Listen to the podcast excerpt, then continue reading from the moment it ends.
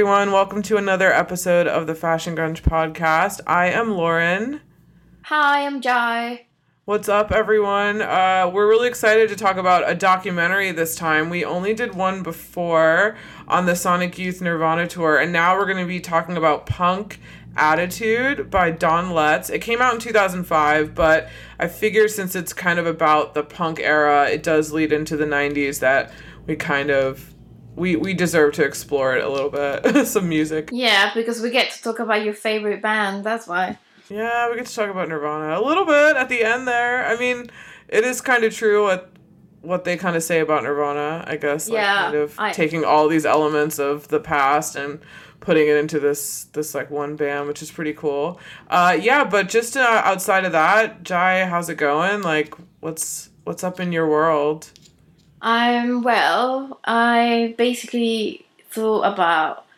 I was thinking this weekend, like you know, about 2020 and like how it was meant to look completely different to to how it is now. Um, And you know, you have like plants. I'm sure it wasn't the only one. Everyone was like excited because it's like 2020 is meant to be like an epic year. Um, but actually, the only things that I've noticed that happen instead of you know my expectations were that I'm in a codependent relationship with sugar. Um, like, yeah, um, you know, um, we talked about how much cake and chocolate I eat. Um, I became obsessed with flowers. Oh, I have become obsessed with flowers, and I'm buying flowers every single week. oh, really? Um, yeah. oh, yeah. that's cool. It's crazy. Um, I drink more red wine than ever, even more than when I lived in the UK. And so, yeah, not really what I expected for 2020, but there you go. Yeah. Wow. That's a that's a that's a visual. I'm just picturing you like drinking red wine on the couch, uh like reading or just on the computer with like tons of sugar. Oh, that that's the other one. Yes, of course, I forgot that one. Um, I spend way too much time on the sofa and not actually like moving as much. And you know, to my surprise, I thought that I will become really active because I have time to work out. Right, I can't like do workouts at home, like video ones or whatever. But definitely spending too much time on the couch. it's really funny. I mean, yeah, I think I think everyone is. Oh, for me, what am I doing? Yeah. I mean, I feel like I'm not doing. Uh, I just watch a lot more, like TV or just like really bad TV. I guess I I listen to like more podcasts and stuff. But I guess I'm. This has been really cool creating this podcast literally right before the pandemic because there wasn't really a pandemic. I wanted to start it before anyway, but it kind of works out that uh, of everything that I do and not do. I mean, because obviously I I am a photographer, so it's kind of hampered my. I, I like to shoot people. I do like to shoot. I've been shooting more landscapes lately, but with pho- photo labs being closed down, I kind of just don't want to take a chance and like not knowing. You know, like the mail can be kind of crazy sometimes. So I, I haven't been shooting anything. So I'm like, oh, cool. The podcast has kind of been you know something to like look forward to and it's cool that i get to talk about different films so i i kind of like that this is the time that it started so Yeah, Uh, it definitely worked out for you quite all right. Uh, yeah i mean it's cool yeah i mean people need things to listen to people now have time to watch the films that we talk about or maybe explore the documentaries that we're talking about. So it's cool. I mean people have the time to kind of learn something new. So i'm learning things new too watching films over and kind of going you know into different sections of like what i used to listen to or watch. So it's cool. It's been cool. But nothing has changed all that much. I just watch a lot more. I'm trying to read more which I try to do all the time anyway. But yeah, it's just kind of obviously like freelance work is non-existent at the moment. So non-existent. I'm kind of just stuck inside anyway. so Yeah, yeah, it's. I mean, it's. I just wish I had the option of going to like a movie theater. You know what I mean? Like, and I miss seeing. I don't really think I thought I would miss like physically seeing my friends because I'm talking to them. So I'm like, oh, it can't be that bad. But I think the other day I actually was like, I'm really sad that I just can't see anyone, even just for like five minutes. Like, yeah. It's just Well, and like you know yeah. I people mean, are far I- away and like you know it's just like It's like we talk quite often on the phone, and we obviously do this together. But I still miss you. You know, it's not the Yeah. same as like getting food to, uh, like a coffee or yeah or like hanging out at your house Yeah, or actually exactly. just recording this in real life you know like just watching it together and just you know recording an episode so yeah really hopefully things will get better sooner rather than later but uh yeah just the time moves really slow but yet fast at the same time it's really Yeah. weird it's really strange. Yeah. but yeah i started watching normal people on hulu which is what jai yeah. to watch. So I'm like halfway through. It's really good. I recommend it for people wanting something. It's really good. It's a really different kind of story. So Yeah. I like it. Yeah, I like it. It's, oh, I'm a so good, glad to it's a hear. good So departure. glad. yeah, it's a good departure. I thought it was going to be really intense uh, because of Hulu. I feel like has very extreme shows. Like they have shows like this, which is kind of different for them, but they have like Handmaid's Tale, which is crazy, and then they have a lot of like horror and stuff like. They have a lot of like really weird kind of like suspense thriller horror stuff. So But but wait, but it's not a Hulu show, is it? Well, I mean Hulu bought it, so I'm talking about like it's a Right. BBC show, but Hulu It's bought it almost BBC. like yeah, yeah. Almost like how uh like B- uh Netflix bought Peaky Blinders, but it's a BBC show. Right. Like for some reason Hulu bought it and not Netflix. So like but the things that Hulu buys, this this is like a new kind of era for them cuz same with like Little Fires Everywhere is more like in this kind of drama space that I think they want more shows like because they have Yeah. so many that are like really intense, crazy and then they have like the horror like thriller ones and then they have like this. So it's cool. They're I think they're expanding their Good for them because yeah, Netflix buys everything first. And Yeah, they have so much money. they had what about Fleabag? That that wasn't That's on Netflix Amazon. either. That was on Amazon. Yeah, they did Yeah. obviously really well with that. Um, Yeah, a lot of people have Amazon Prime. I don't think Yes. I've ever found an Amazon Prime show that I've liked, and I've tried you told maybe me that. like yeah. five or six. Yeah, it's really weird. I just I don't know if like that's I don't know. Yeah, I have no idea. Hulu like it's a hit or miss for me. Netflix is always pretty good. I feel like I usually like the Netflix shows. It, it depends if I don't, but they usually have pretty good buyers. Like they're more into my like what I like to watch, I guess. yeah. than the Netflix shows, but it's cool. So yeah, I'm discovering new stuff and and uh, yeah, I am excited to get into this uh, documentary. It's on YouTube for those out there who want to see it. I have it on DVD. I bought it a long time ago. Uh, but yeah, you can watch it on YouTube for now, and I'll put the link in the notes so people can find it. And uh, this documentary is directed by Don Letts, and he is a DJ. He's mentioned in the film a little bit, but he oh, he's a the one. Right, I know. yeah, he has like the dreads and like Yeah, Chrissie Hynde. Yeah, is talking about him. And cool. yeah, he um he directed actually several Clash music videos and he has this book that I really want to get and it's super expensive on Amazon. Like it, it must have only had like one printing because it's like a hundred dollars for a paperback. But it's called uh Culture Clash Dread Meets Punk Rockers and it's about him being the first generation uh British born black and his family from Jamaica and how he kind of like assimilated his Jamaican culture into like inner city London and he's 64 Yeah. right now. So it's really cool. He really influenced punk in a giant way. you I like, know. it's really So cool. crazy. And it's crazy and it's awesome that he did this documentary too. So Yeah, uh, I think yeah. it's insane that like reggae was such a huge influence, and that Mhm. that's all um, they were like listening to in London. Obviously, maybe not in the US, but um, it No, I don't sense, think in the you know? US. Yeah. but it makes sense because England, if he was a DJ and there was like this club where all these punk musicians used to hang out, like it's amazing that it's kind of weird to think that reggae, you know, I mean, kind of Mm-hmm. see the influence, I suppose, but um, that was really cool to know. Yeah, you see it also in uh, one of my one of my top favorite films. Uh, this is England.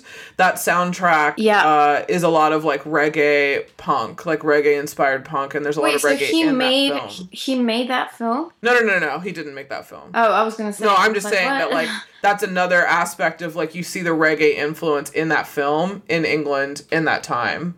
So Yeah. like you see it again. It's really cool that like even they identify as like skinhead punks, they still listen to this like reggae music.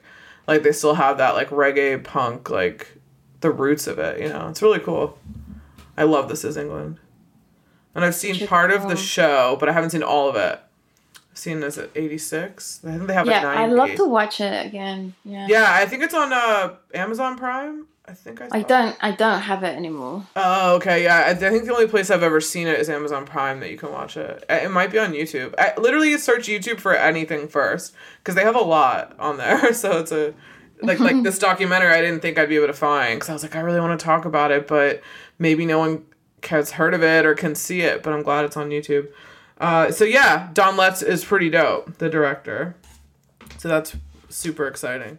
So yeah, this film obviously Jai just found out about it because I told her to watch it uh, for this episode. But I saw it on IFC when I think I was in college, maybe or maybe out of college, and I was like, oh my gosh, like this is so cool. And then I just found out the name of it and like went to buy it on DVD.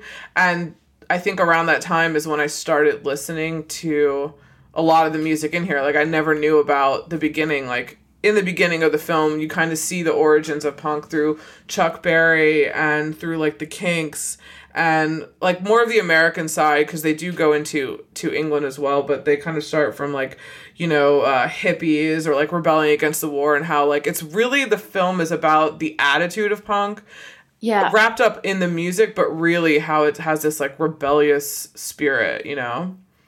Uh, yeah, yeah, it's it's really it's pretty cool that they um they cover quite a lot actually. I feel like they did a really good job like telling the story. Yeah, and getting a lot of unknown bands that I definitely had never heard of. In that I know, beginning, like I the was like, who Screamers. they they were talking Yeah. about a band that apparently was really influential, and like it's sad that they never recorded, and so there is no record of them. You know, um, they they and they show that one little clip, and I was like, this looks awesome. yeah, yeah, it's it's super cool. But then they go into uh, Count Five, Psychotic Reaction is another really great song. It has that. It totally has that like '60s kind of Beach Boy kind of feel, but then you can kind of see how the riffs like turned into like sped up. You know, like I think Thurston Moore mentions like sped up Chuck Berry riffs is kind of like what punk started out being. You know, it kind of was just like more sped up rock and roll from the '50s, which is super Yeah. cool. I mean, it sort of seems like they all influence each other, and like obviously this is like before internet and everything, so like they will have to go to an actual show to see that band to then be like super inspired by them, you know, because there was no like internet or like any other way. I I guess like I suppose records, but you know, like back then as well, I don't think it was that easy. It was like to find good records of everything that was out there, you know, because Yeah, it would have to be like word of mouth, I guess, you know? yeah, like they said, like they um they even mentioned it that you will hear about these bands by like on the street or you'll see like a flyer for a show and like you know it's not like easy. I, well, I suppose it was the Stooges first, but it's not like they heard about him and they were like buying the record. It would be like if they happened to be in that city and, and saw him play, Yeah, then and somebody yeah, like came to the show. yeah, I, I feel that's like so cool. Like they talk about a like a few people that were in certain gigs that then went and like formed their own bands. You Wasn't know, that so next level? Ah, I That- know. I think it's the one. Is it the one in England where they said like Joy Division was there, Morrissey was there? yeah, like, was- everyone I think it band. was the Ramones, right, when they played there, and I think Yeah. it was yeah, it must have been Joy Division and uh, definitely Sex Pistols. Um, yeah, like a few other bands basically, but but apparently that happened in New York too. You know, like Mm-hmm. they will go to see a band and then they'll all decided to like form their own bands. So there was there was so much great music, and they all did like that's what I kind of like about it that I suppose is different now because you know like it's so easy to just copy because you have so much out there and you have like internet you have youtube and instagram and whatever like back then you couldn't really copy it i suppose i felt like I mean, I'm sure you could, but it was more about being really inspired and then take that and do something completely different with your own touch, you know? yeah exactly. They didn't sound the same. They were all slightly different. I mean, a lot of them were like completely like, you know, not Yeah. like similar at all. Um, yeah, that's what I that- find that's, really inspiring. interesting about the genre uh, throughout this whole film is that it kind of points out that there there is no punk sound. Like it really is not really definable by just one word. You know, it's got so it just basically the rebellion and the spirit is what's important to the to the movement. It's not really like the sound. It's not like you have to sound like Sex Pistols or like like the Velvet Underground. Like they talk about the Velvet Underground and like they're completely different. And they were doing something totally weird. It was like this weird like slowed art pop. They had Nico in there. Andy Warhol had like you know kind of promoted them. So they had like this totally weird vibe, but everybody loved it. You know, um, like Patti Smith. She's not definable. Like no, yeah, you know, no. she's like a poet. Like is she a spoken word? Is she? She's almost like I mean, like you could say that about Bjork nowadays. Like she's not definable. You can't really tell. no, me, like, you can't really does. put her in a box and be like, this, Yeah, this is what she does. So it's it's really it's really cool. And also, I thought that you might have gotten a huge kick out of the fact that Iggy from the Stooges was Yes. blown away after seeing by the doors. Yeah, Yeah, yeah, yeah. after seeing the Doors live, I was like, oh, Jai's gonna love this. Yeah, like how incredible to think that he saw them live and he was like thoroughly mesmerized by them, you know, or by Jim Morrison or like everything they were doing, you know? That's, And I see some similarities now that it's pointed out, and that I've seen a bit more Doors footage, like on YouTube. I'm now I'm like seeing where Iggy. you like- know, yeah. Sorry, continue. I, Oh yeah, I'm, yeah. I'm just seeing like that. You know, even some of their songs, you can hear kind of like the Doors inspiration, like. Well, I feel like musically, not so much for me. Like I don't, I don't see it, but it's more about the attitude and like Jim Morrison's presence because Mhm. obviously Iggy has his own insane, super cool dance. You know the way he like moves on stage, and like Jim had his own thing going on. You know, so I Mhm. feel that. I mean, a lot of them, I suppose. Obviously, much later was um, Ian Curtis from Joy Division. You know, Yeah. although I think that was slightly different because he actually had, um, what is it called? He had a, like Oh, epilepsy. Epilepsy. Yeah, right? yeah, yeah. So, yeah, I mean, it's just really cool to see what they were all doing. Um, the order as well, I thought was like really interesting because I, some things I didn't know, to be honest. Like, I, I mean, I learned I about didn't- MC5 from this documentary. That like kick out the jams, motherfucker. I was like, yeah. yeah, and I like went and listened to that album. And uh, I didn't think that the New York Dolls like had been that influential, but I guess Oh, they Yeah, they were, you know, because yeah. I mean, they're cool and I like them, but I guess I didn't realize how influential they were. And how know? amazing was it that they used fashion in that last element? Oh, yeah. they used all red, and they had like, was it didn't Malcolm, like Malcolm from like Vivienne and Malcolm, like he made them all the red outfits. Didn't he make? Yes, made but- the but- red outfits. so that's the other misconception that people th- seem to think that Malcolm was sort of um sort of invented like the the New York Dolls, and apparently, which I didn't know, um, he didn't. He was only with them at the end. Yeah, that's what he said. Yeah, he was like that yeah. last two weeks of the band or whatever. Yeah, it's kind like- of sad that people um sort of giving him credit for that because Do they? I didn't know that. People give credit to Malcolm for founding the Dolls. No, not founding, but they definitely think that he had a lot to do with the band. Like he, maybe the look and everything. Because the thing is, right? If you look at the New York Dolls, I'm not saying obviously they they have their own thing, but they do really at times like n- you kind of see Rolling Stones like Oh, a Rolling yeah. Stones vibe going on. You know, like Mhm. so I feel that I mean I guess it's the same thing, right? They were inspired, but that's very different from actually being the same. I don't know. I think Malcolm maybe if anything he maybe just said like, oh yeah, like let's look up these bands and like you could do a bit more like glam, like like Mick Jagger or something. I don't know, but but I mean, he obviously was the, at the end of. yeah, the end of their era, I guess, as a Um, yeah. band, right? Yeah, exactly. And then he obviously had an idea of what was going on in New York, and then he went to London and thought, okay, let's do this with a bit more attitude, than like he formed like Sex Pistols, you know. Like, And it's cool that like the uh, Mick from the Clash was inspired by the Dolls. Like it was cool that a lot of bands in England were like inspired by. them. Yeah. yeah, it was yeah, cool. it is. I mean, I suppose, and then you then you had the same, right? Like you had some bands in the US like really inspired by by the British invasion of like artists, and it's cool that they say it. You know, I feel like Mhm.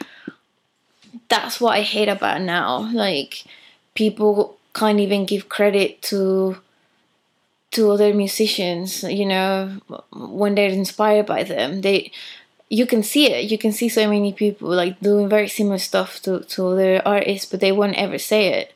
And I feel like it's really cool to hear like these people actually recognizing like, oh yeah, we were really inspired by this band, you know, or we really like this other that's band. And it's like Um, cool. There was no like competitive thing. It was like everyone was chill with each other and everybody had a different sound. So it was like no one was worried about making money and like, you know, it was just about the music and about Yeah. what you kind of stood for, which is cool. Yeah, no, it's it's really cool. It's just fascinating, really. Um, I feel like the whole time I was watching this, I was like, I was born way too late. I was like, I never get to experience anything. There's like, no, I was like, this is so cool. Like, why am I not here?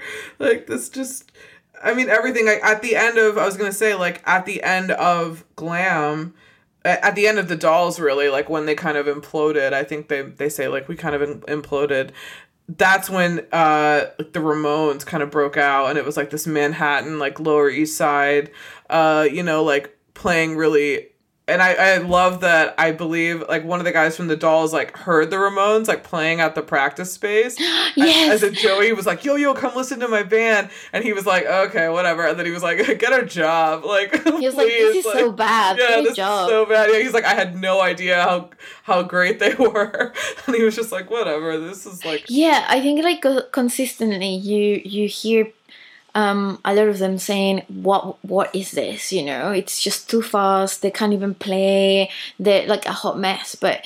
It was their niche, you know. They they were doing their own thing. It was just like playing really fast, and that became like their sound sort of thing at the beginning, you know. yeah, no, it's, Um, it's super cool. Like I I really like that. I was like, oh my god. And then I love how they described New York back then. They're like the Lower East Side was like dirty and it wasn't cleaned up. Like the one guy I think from the Dictators uh, was talking about it and how like the Dictators I think they came out in '74.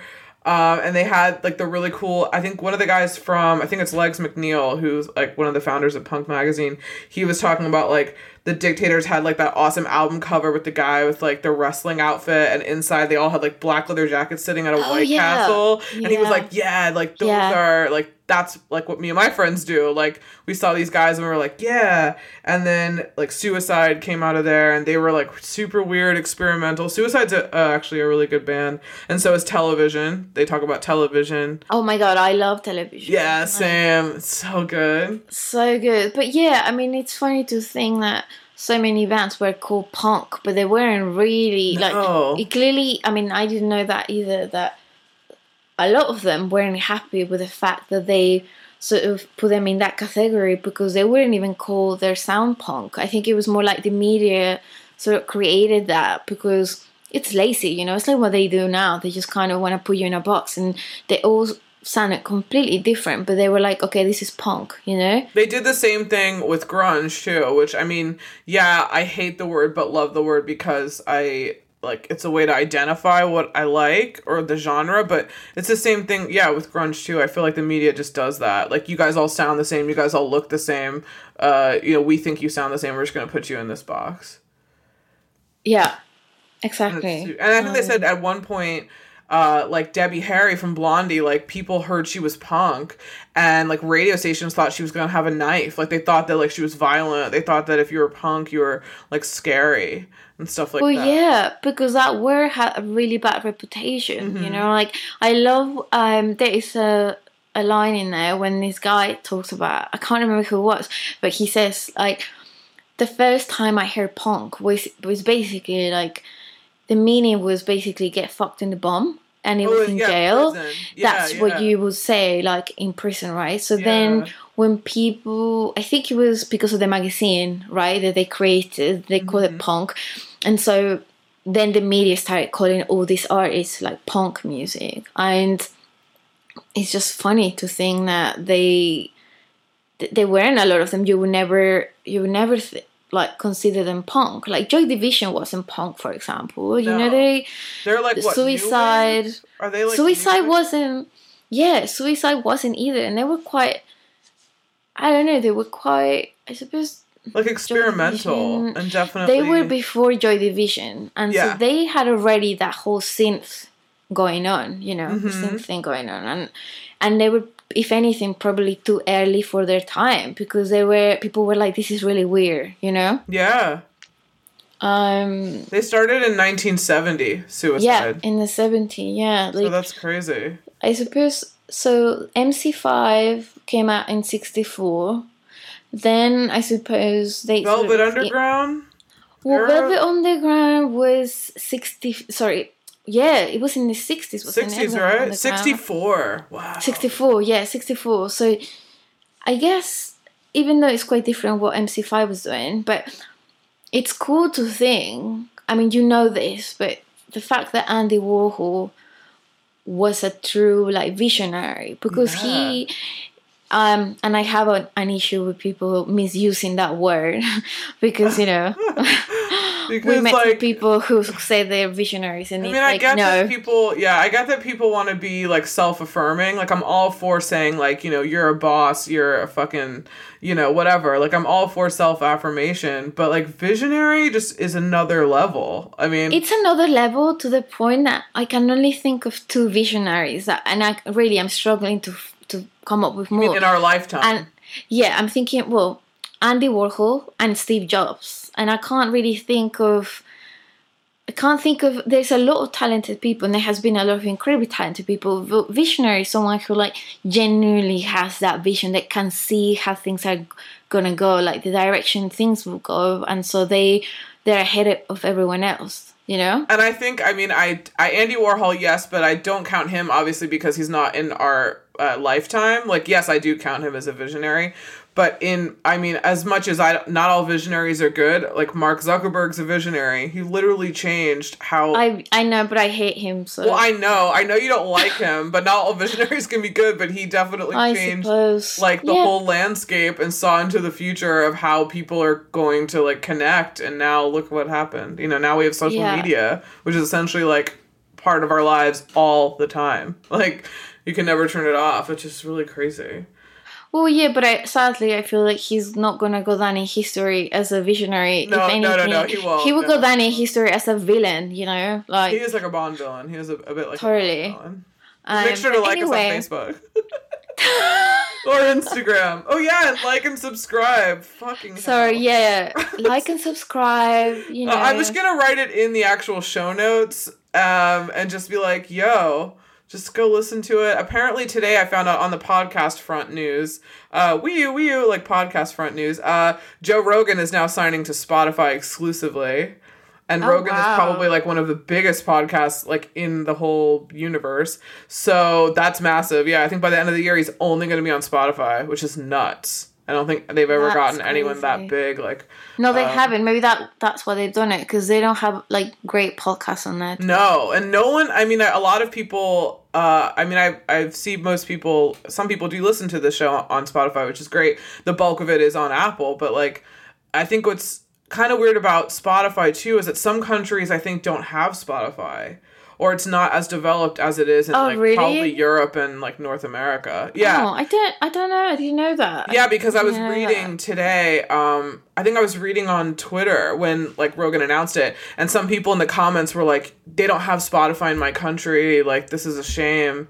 Like, I I mean, I hope that I'll be able to like still. It's still gonna be free. Like he said that. Like, it's not gonna like you know, be behind a paywall or anything. But I hope that it's. I don't know, distributed on like Google, like something, so other everyone can hear it. You know, because that's. I mean, it's kind of weird that some countries don't have Spotify.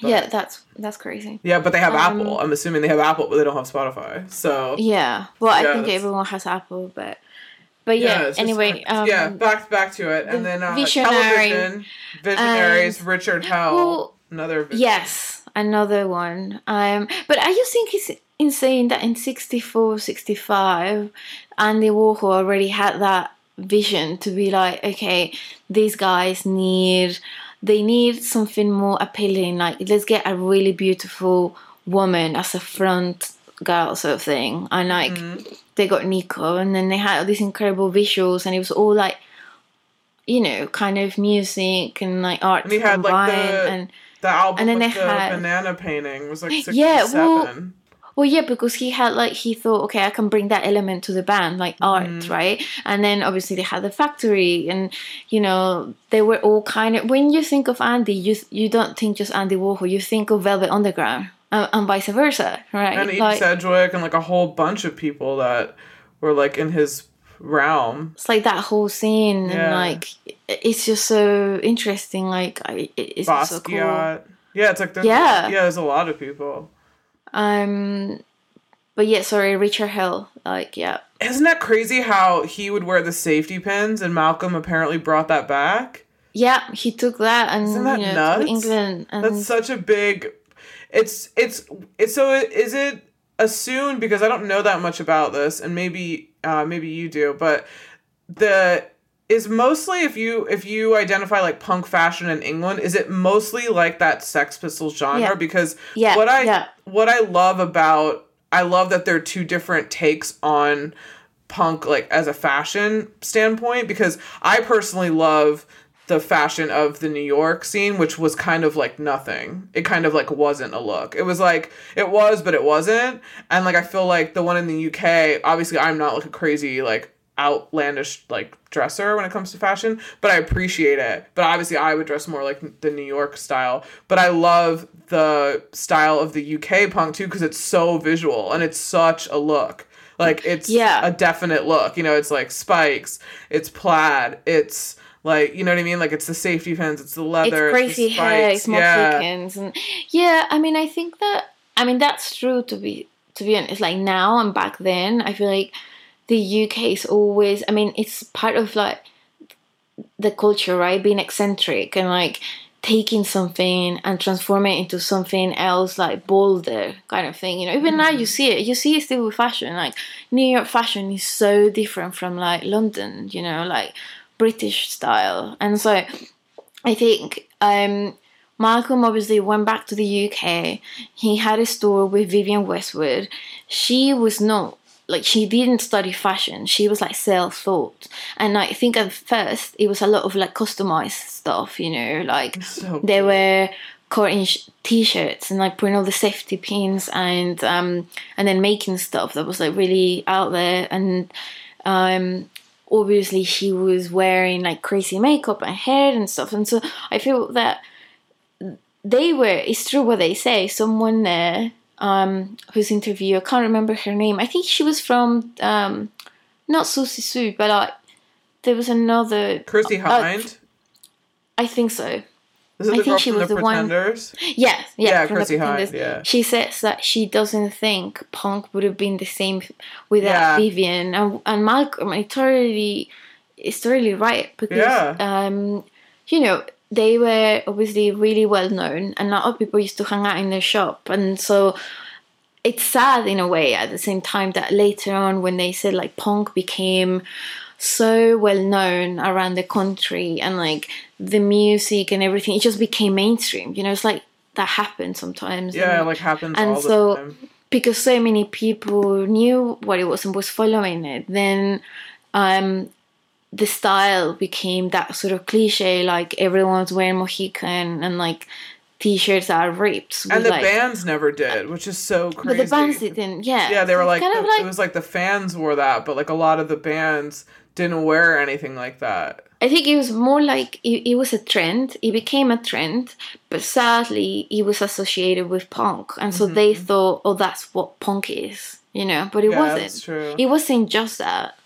Um, I mean, I, I guess you, you can't really help that. Like the moment that something becomes popular, then and blows up, like then it becomes mainstream. You know, with anything that's good, it, it, it just happens. You know, I think. Yeah, at least the Um, only upside, the the downside to it, obviously, is that people like record companies are profiting off of like kind of creating this. But the upside is that it does, you know, get your music to reach a lot more people. You know Yeah. that whether they like it or whether they are like posers and only liking what's popular on the radio, like uh, back then anyway, not now, but like you could you know like what you want to do i would assume if you want to do music professionally like you want everyone to hear what you have to say otherwise Yeah. why are you doing it you know like Yeah, you might as well just do it whatever if you go out and get a record deal like you clearly that's your vibe you want to do that so the more people that hear it you know and maybe even open their eyes to another genre like that's the, the one thing that i loved about nirvana was that like finding out about nirvana really young and then kind of finding out like what they liked i was turned on to a whole other set of bands that i probably wouldn't have known if nirvana wasn't so fucking massive like i mean Yeah. so it's like it all kind of it all kind of mixes, you know, goes together, which I think in the end they when they were talking about Nirvana, the guy's like, well, you know, they weren't like so big because they were the best band in the world. Like they just had this fan base that was like building, you know, that just kind of like wanted this band that was what they wanted and different and took all these different lessons. So it was kind of crazy. But yeah, I do yeah like and when they- also the Mhm. the record sort of the music industry like the record industry changed too because it was more accessible right and Mm-hmm. they were distributing more so i guess it was kind of like doing something at the right time and being at the right place you know Yeah. Yeah, literally. Which is super cool. I have like my notes are so funny. I have going to the UK. I, I took notes for this uh, chronologically and I have like going to the UK. Social problems in the UK influence music, which it does. Um, and I think the Clash talk was more of like the political like when they bring in the Clash, it's really interesting because it's more of like the political type side of like UK more than Sex Pistols, who I've never been like a massive fan of. I do like the Sex Pistols, like, but I've never been like. I I would like the Clash more if I had to choose. If you give me well one or the other. i think it's you can't i feel like you can't really compare them because the clash was making music for way longer you know like Well, that's true. Yeah, were that's true. yeah. was only like, around they were album, around right? for like three years, I think. They were only together for three or two years, That's right. Yeah, that's true. and so uh, also, um, you know, who knows what would have happened, but because Sid Vicious like killed himself or whatever, Did they kick him out of the band before he died, or was he de- was he with Nancy in New York and he like they were still playing and he was like kicked out, or had they just broken up? I don't, I don't actually know. I don't know. know. Yeah, it'll be cool to. I'm sure you can find that. Yeah, yeah, um, Um, They have a movie. the point is that even even if let's say like even if he hadn't died i don't think he would even like he would eventually have quit because when everyone was doing heroin and everything oh, it's just true. Yeah. you're you can't produce anything that's why they say like punk didn't last like sort of those bands that we know as punk and that movement didn't last that long because once heroin came in um you know the scene then that's when things went down the hill right and like you can't really make music you're just fucked you And they kind It's of- kind of That's true. And they kind of uh Siouxsie from Siouxsie and the Banshees kind of attributed like because there was like was it Johnny and the Heartbreakers?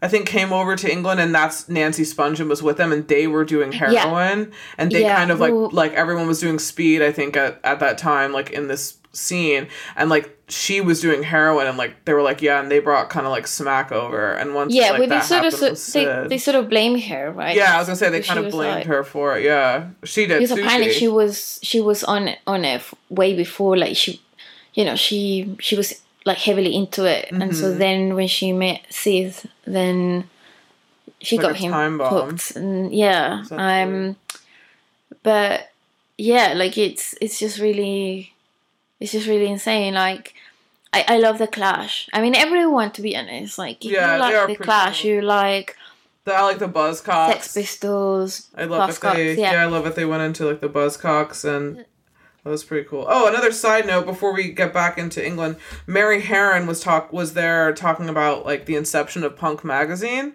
Uh, Mary Harron is a photographer, but she became a film director and directed American Psycho. So she is No way, fucking really? badass. Yeah, she What? she's a little further back when they talk about Richard Hell. It's like in that section, and she was like, I think uh, Legs McNeil, who did Punk, was like saying that they went to Lou Reed after a gig and were like, "We want to interview you. We'll put you on the cover." And he was like, "Oh, Oh, yeah. wow, your circulation must be great."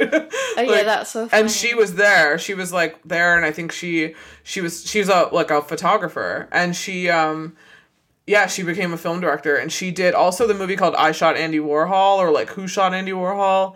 Uh, something like that because andy warhol was obviously shot in like what the 60s or 70s by valerie solanas but but um yeah 70s and yeah No. so she's dope That's right. Yeah. Okay, She's I didn't know that she Psycho. made American Psycho. Yeah. That's insane. She did. And apparently, another side note that I just recently read apparently, the studio pushed for Leonardo DiCaprio to do that role. I thought he never got it. They pushed for him to do it, and she was like, no, I want Christian Bale. And the studio took the film away from her for a time.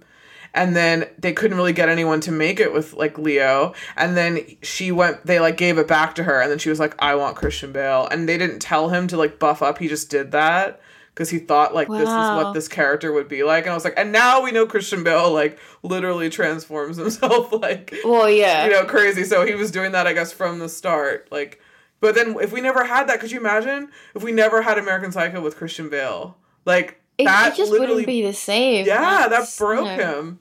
That was like literally like the movie that everyone was like, "Who is this guy?" It's like such an iconic film. so good. So we might have to do a good. bonus, even though that good. came out in two thousand. I'm sure they, I'm sure they filmed it in '99. So we should just like, we should just include it in an episode because I just I love that movie so much. Um. Oh yeah, and I have also that there were a hundred people that turned up to that like was it a hundred club, and it was like Joy Division, Morrissey, The Damned, Siouxsie, like all those people were there. Probably more people than a hundred, but yeah, it was the Oh yeah, oh the 100 hundred club or It was a hundred club, and they had this festival. In what year was it? I think it was. I think it was seven, 74. In seventy four, maybe. I think they had a festival. Um.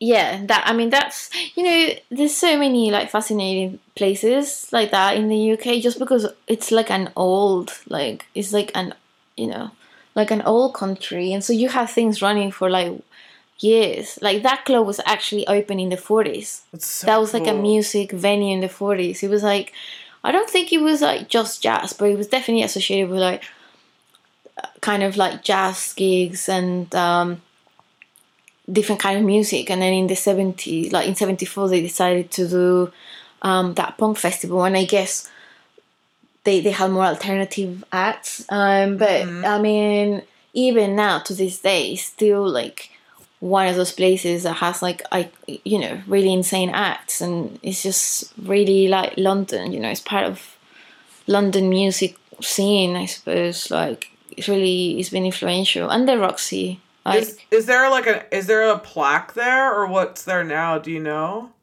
What do you mean Like where it, where the building is now? Is, it still there? Do you know? Like do you know where the Hundred Club or the Roxy is? Or is yeah the it's the the hundred the hundred club Is it is still open? Oxford Circus I'm pretty sure it's still open I know there was there was a club they closed but I think it was a story. I don't think it was a hundred club maybe can you look it up yeah. Let me see um, if it's the same. Um, I'm pretty sure that's not what they closed. They, they did close. I remember it was like there was this crazy like people were so upset that they were closing like a lot of iconic music venues in London. You know, just is it hundred Oxford Street? Yeah, it's a hundred. It's in Oxford Street. Okay, so yeah, I think it just is Um, temporarily closed right now. Yeah, yeah. No, it has to be because I don't remember that. I don't think they would allow them to close. Yeah, that one. I yeah, it's like a yeah, it's like a landmark at this point. There was another one that they closed where people were really upset. I think it's called Oh. Astoria, the Astoria. Um, but yeah, that that happened like maybe like nine years ago when they were like they started closing these music venues, and crazy. I know just because of the the areas because Oxford Street is like the like one of the busiest sort of streets. You know, It's like it's Times like Square. I was there once. yeah, totally, yeah. So I was like, oh my god. Yeah, it was just like They they see it as like they're losing money because they could like build something else. oh they're yeah, like, like, shops offices or, or, shops, condos you know. or something. Oh, it's crazy. And then I love how the Um, UK punk mag was called Sniffin' Glue. Like oh, that's Oh, yeah, the one that's that they came up with. Like yeah, and then obviously the Sex Pistols interviews are like my favorite. When they went on Grundy. Oh my god, that was so funny.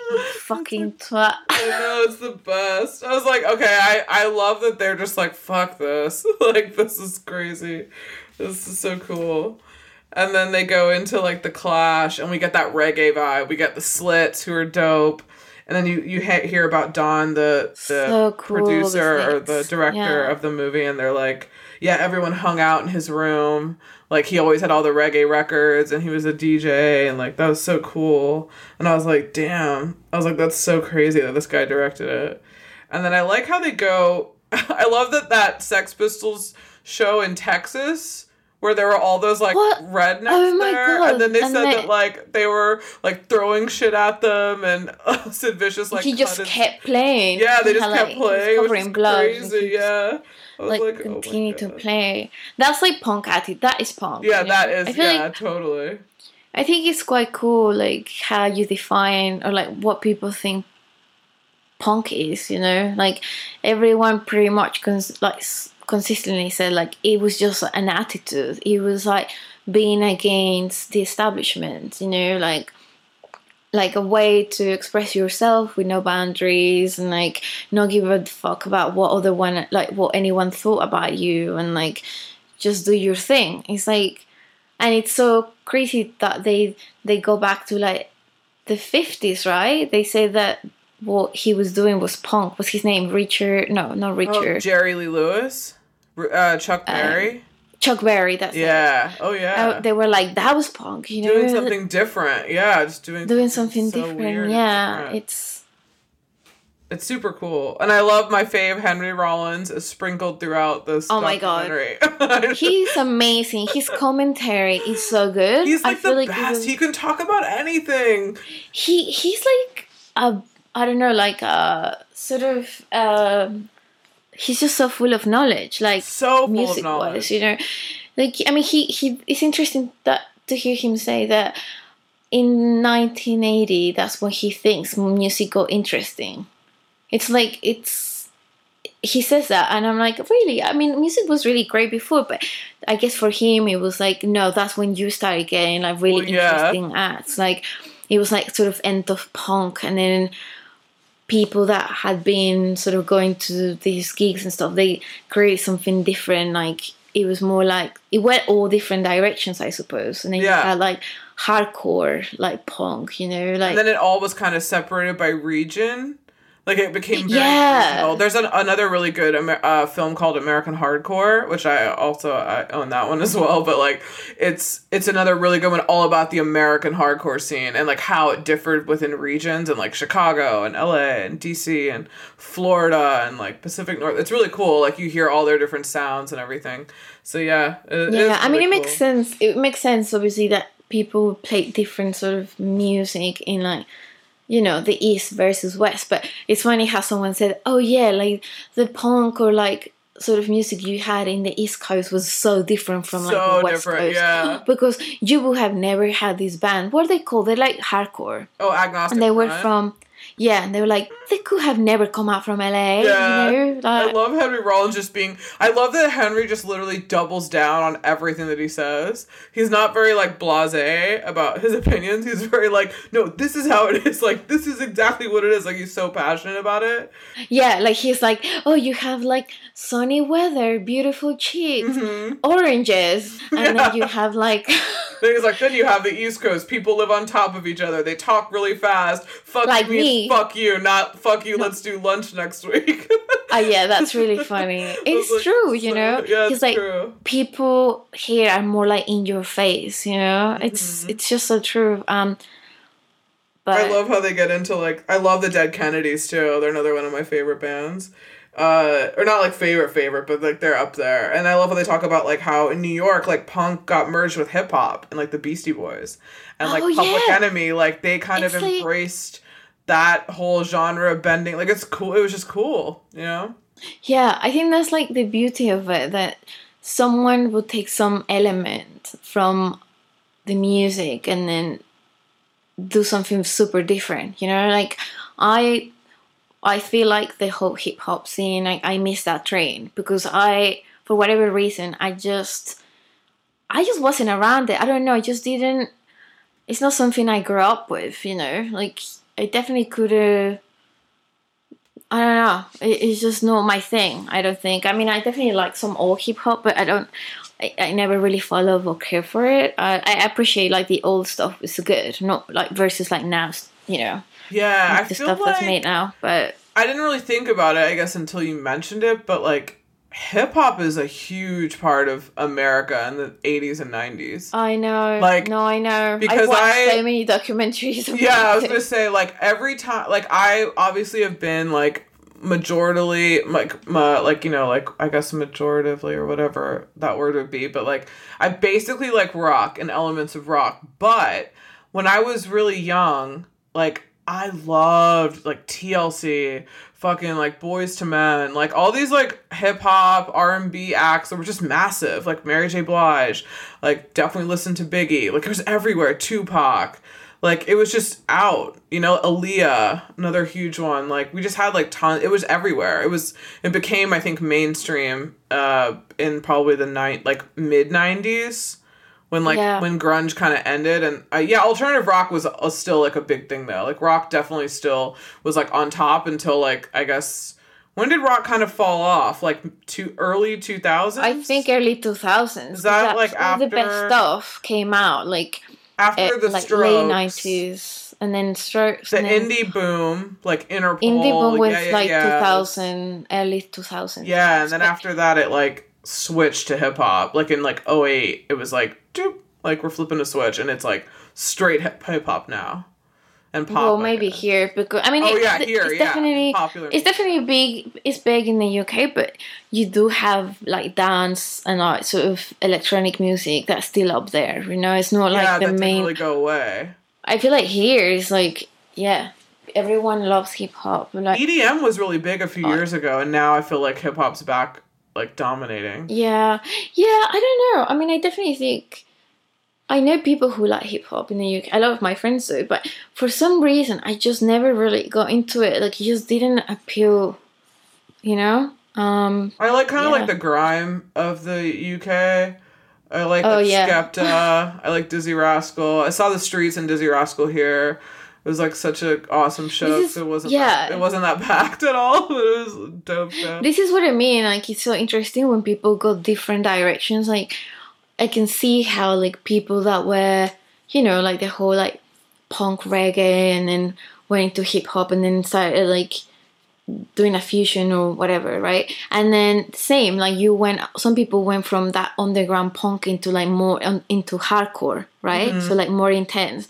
But then I don't know. I think like for me it was more like rock always punk, and then from there it's kind of I went more the direction of like New Order, you know, like they went more Oh, like yeah, electronic like new, like new wave. and then new wave, you know. Yeah. So it's yeah, it's just interesting to see all the directions that music kind of went.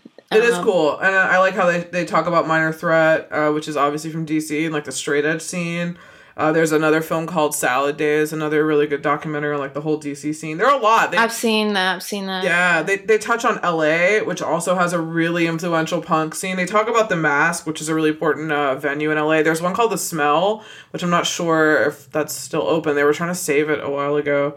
Um, and then they obviously talking about like Dead Kennedys and that whole West Coast vibe, which is really cool. But like DC's got Bad Brains, which are so so amazing that they're just an all black, ridiculously amazing, Yeah, no, that is really cool. band. Yeah, It's really cool. Like I feel like I appreciate it, you know, whether like I'm into it or not. I feel I still kind of appreciate that they're really talented and they were doing like their own thing. yeah. It's just really cool because I before I moved here, I didn't know about any of those bands. It like didn't know Bad Brains, didn't know um, Black Flag or Oh, you didn't know Black them. Flag? I don't think so. Maybe I think I heard of them, but I didn't really know. Like I don't think it, it's too much for me. I think that. Could you imagine Black Flag literally got like the magic touch when they got like this East Coast singer, which is what they talk about when they got Henry that joined their band because they're very LA, but he totally brought that like rugged, like it's a pretty amazing fusion of like West he was Coast like hardcore. one crazy dude I wrote Henry in short shorts exclamation point. and long hair. Henry long can hair. get it. Henry can get it in short shorts. Henry could get it today. So I mean, Yeah, I, no, he's I love. Henry Rollins. I just love him so much. And then I love how like uh, Thurston Moore is kind of like sprinkled in every now and again. Oh, we yeah, we did do a Thurston Thurston Moore uh, on the Sonic Youth documentary episode where he literally is just the entire thing. Um, but yeah, it's kind of funny that I used to have his book No Wave New York Underground 76 to 80. I think in LA I had to leave it behind, but I did have that book. It's cool. It's all the photos from the underground scene, like kind of like what happened. Because you know how he's like, oh, you know, people always say nothing happened and then Nirvana came around. And it's all about like that time period. And uh, there's another book that I just bought by Michael Azerrad, who's an amazing author. He's the one I think who did the only authorized Nirvana biography called Come As You Are, which is really good. He wrote another book about indie rock and alternative rock from like 81 to like early 90s that I just bought on Amazon. So I can't wait to read that. It's all about like that kind of lost like post-punk era where a lot of those bands were coming out that were, you know, like super different. But I love how they introduced Nirvana. I mean, we could talk about Nirvana like all day, all night, but I just Yeah, I like how they introduced. I it. mean, I think it's it was really cool to hear that. Like, I mean, he really just said it. He nailed it. You know, you know, like he th- there's this guy who is talking about what a lot of like white teenagers were going through, totally depressed, talking about how they were feeling, sort of like representing them in a way. yeah, like looks, yeah, looks like them.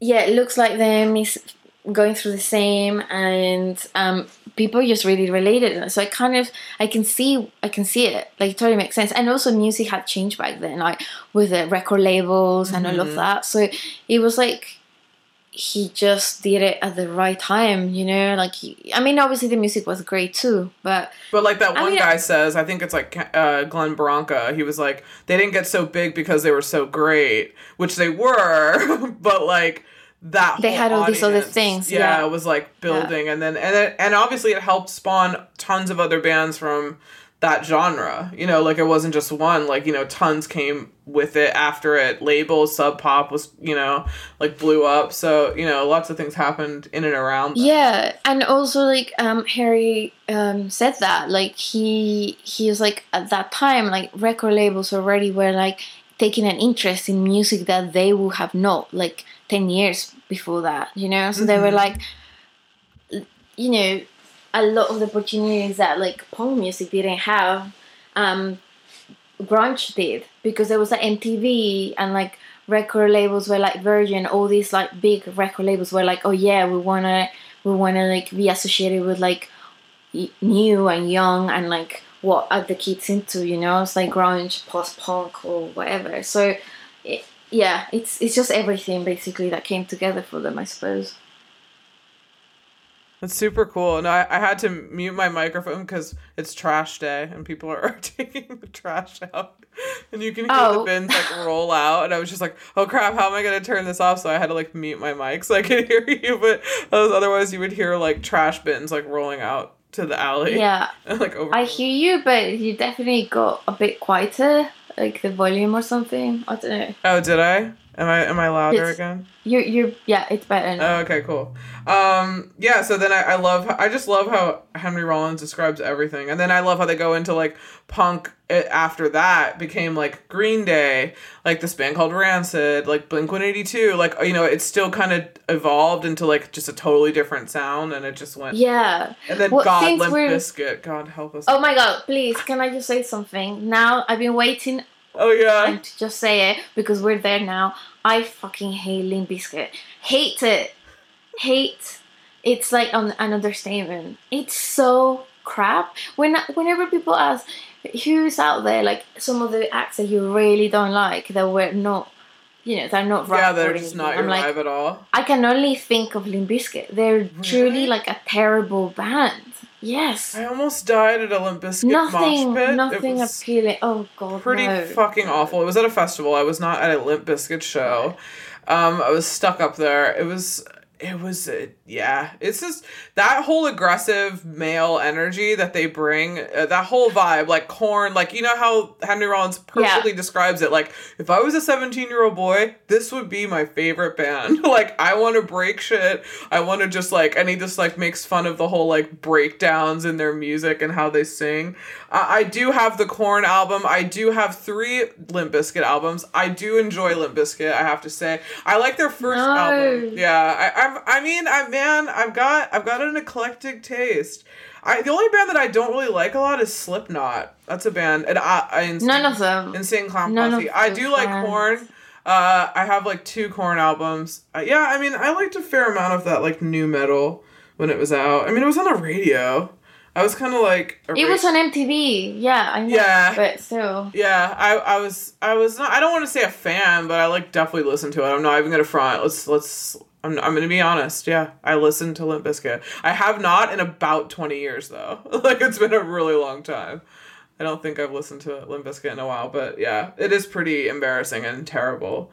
And yeah, then it kind of talks about like how punk in the long run in the end really ushered in this DIY scene, like how they talk about how the internet's super punk, you know, um, just creating your own everything. And I guess that's kind of a big reason why I started fashion grunge because I was like, man, everything's lame. I want to do my own shit. Now I'm doing my own shit. How- And you came out first, and now there's like other people who Yeah. try to do something similar. To I you, guess, and yeah, they call themselves whatever it is. Like, what is it? Is it called rugged fashion or like fa- did fashion gone rogue or whatever? Oh yeah. Are they? were- Did they just they post like other people's editorials, right? Like just magazines, like other It's, magazines. I don't know, but whatever they, I don't know what the thing is, but I, I've seen what they they're about, and I don't like it. But it's funny Oh. that they call themselves grunge, but it's not Oh, really. yeah, no, know? there's only one. There's Yeah. only one. so yeah, this yeah, is super great. about I'm excited that uh we got to review it. Jai, what are your like last minute thoughts on it? Do you have anything else to add? Um. Well, let's let me let me see. I mean, I don't know. I think it's interesting that at the end they all sort of talk about how um they isn't kind of like back then punk was about like being against obviously like the government and you know standing up for um what they believed and there was like all these like social and political chaos and stuff but now that people basically whatever is happening in the political landscape isn't being expressed through music No, and this now, came out like, when back then, George what? Bush was in. Uh, that's when this Yeah. documentary came out. So it was like 2005. Yeah. So that's what Yeah. they're talking about. This is before Obama came in. So there was like a. But it's the same war. now. Yeah, I was gonna say it's now, exactly the same, if not worse. it's Uh, like 15 years later after they've done this documentary and like they're so right and it made me think about it like i guess they said like maybe film and like visual arts maybe people are expressing you know um their views on things or like rebelling against what's happening like government wise um throughout that like a lot of film for sure and and art but and just like what we were saying earlier. that- Now, oh yeah, go on. yeah no yeah exactly I was gonna say now we have in, like, Netflix, like that's its own channel. You know, like all these things kind of came out uh, on their own and kind of created like a new like not lots of people are now getting their shows on Netflix or you know like HBO YouTube is super punk you know like everybody's doing That's their own true. shit you know everybody's But like I mean, DIY yeah no that is true but in the I long run I mean there's bad things when things get commercial obviously it's commercial now but not when it first came out Yeah, I mean, I do wonder. Maybe we just don't know about it, but there, there must be like a lot of people out there still making music that it's quite um not controversial, but I mean, you know, There like is. It's just it's just not like main mainstream doesn't it's really exist anymore. mainstream. Like it does, Yeah. but it doesn't. You know, it's mainstream is like I guess like what's big on Spotify and YouTube, but everyone has their own niche now because it's just so easy to like carve out listening to exactly what you want, listening to podcasts, like being really centric and, and knowing exactly what you want to listen to and you don't have to listen to like a broad range like a radio and just kind of like wait to hear what you want. You can just it's on demand now, even TV. You know, it's like you don't have Yeah. to wait to watch the show that you like to watch. You can watch whatever you want right now. So it's it's it's really customized. Like the world's very customized, you know? That's how it kind of seems now. It's really weird. But I hope Yeah, that we'll eventually get back to another dope music revolution cuz I kind of want rock to come back. I know, me too. Obviously. Yeah, at least Oh, in America. I know it exists other places. I know it's a really big. in we totally, we totally, we totally forgot to mention this, but I thought it was really funny when they said, um, "Yeah, punk, like what was, you know, what the Stooges were doing and everything was basically saying like fuck up to the hippies. Everyone wanted to just like, you know, go away hippies and like, and it's funny because at the same time." All that sort of music that started in the '60s, that was also rebellious. Yeah, that was know? Countercultural like- too. it was. They were people that were protesting um, about the Vietnam War and like, you know, basically doing lots of drugs and like creating art and just basically just protesting, which is pretty punk, you know Yeah. Like I'm gonna go out there and like, Change Um, it. Yeah. But it's funny that they were like, oh yeah, we just wanted to get rid of the hippies. I'm like, the hippies weren't that bad. And the hippies also weren't commercial either. They weren't like no, they corporate. weren't. so, yeah, it is kind of strange. I mean, they Yeah. both had the same mm. kind of like attitude with rebellion, but I feel like punk was just way more like in your face. I guess I think hippies. I kind of more. Like it seemed like hippies more like retreated and kind of created their own worlds, as opposed to punk kind of like being in your face and yelling about like this is what we think is wrong, and you know like. uh, But I think hippies. It seemed more like hippies kind of like like fuck your world we're gonna move and create our own like you still do your shit over there but like we don't want any of that we're gonna come over here and create our own and then you know like Yeah. kind of communes form cults all that kind of weird shit not uh, not that it was all bad but you know like but I, I, that's what i'm thinking of like you know they're not trying to change current society they're trying to like they voice their opinion they know it's it's not really changing so they kind of like move and create their own world where they don't have to deal with your world you know like your Yeah. violent world. But this one, it seems Um, like punk was very like, "Fuck you, we're gonna get in your face. We're gonna make you feel uncomfortable because like you need to know this. exactly. You know, like you need Yeah. to hear this. So you need to hear what everyone has to say and not just censor everything. Pretty much. But Do you do you know much about um, Vivienne Westwood and um, oh my god, Malcolm, and Macla- Malcolm's son? Did you know much about him? no. Okay, so um, I mean, why would you, right? But I thought that maybe maybe you would have heard. So like, I can't remember exactly when this was, but like a few years ago. Um, okay, so basically they had a son. They never got married. I was gonna say, were they married? He- no, no, they didn't. But they had a son, and um, he opened. He's the founder of this really amazing store, like a brand called Agent Provocateur. Do you oh know it? yeah, yeah, yeah. Yeah. So he's the founder. He started that. Oh no way. There was this crazy, obviously, being son of Malcolm and Vivienne. You know, the literally there's no no one else more punk, as in like female, in the UK than Vivienne, and and so he's into the whole scene too. But a few years ago, he burned five million pounds of punk and like Sex Pistols memorabilia. Do you know about it? I don't Yeah, think he so. burned it. He burned it on on the Thames River, like on a boat.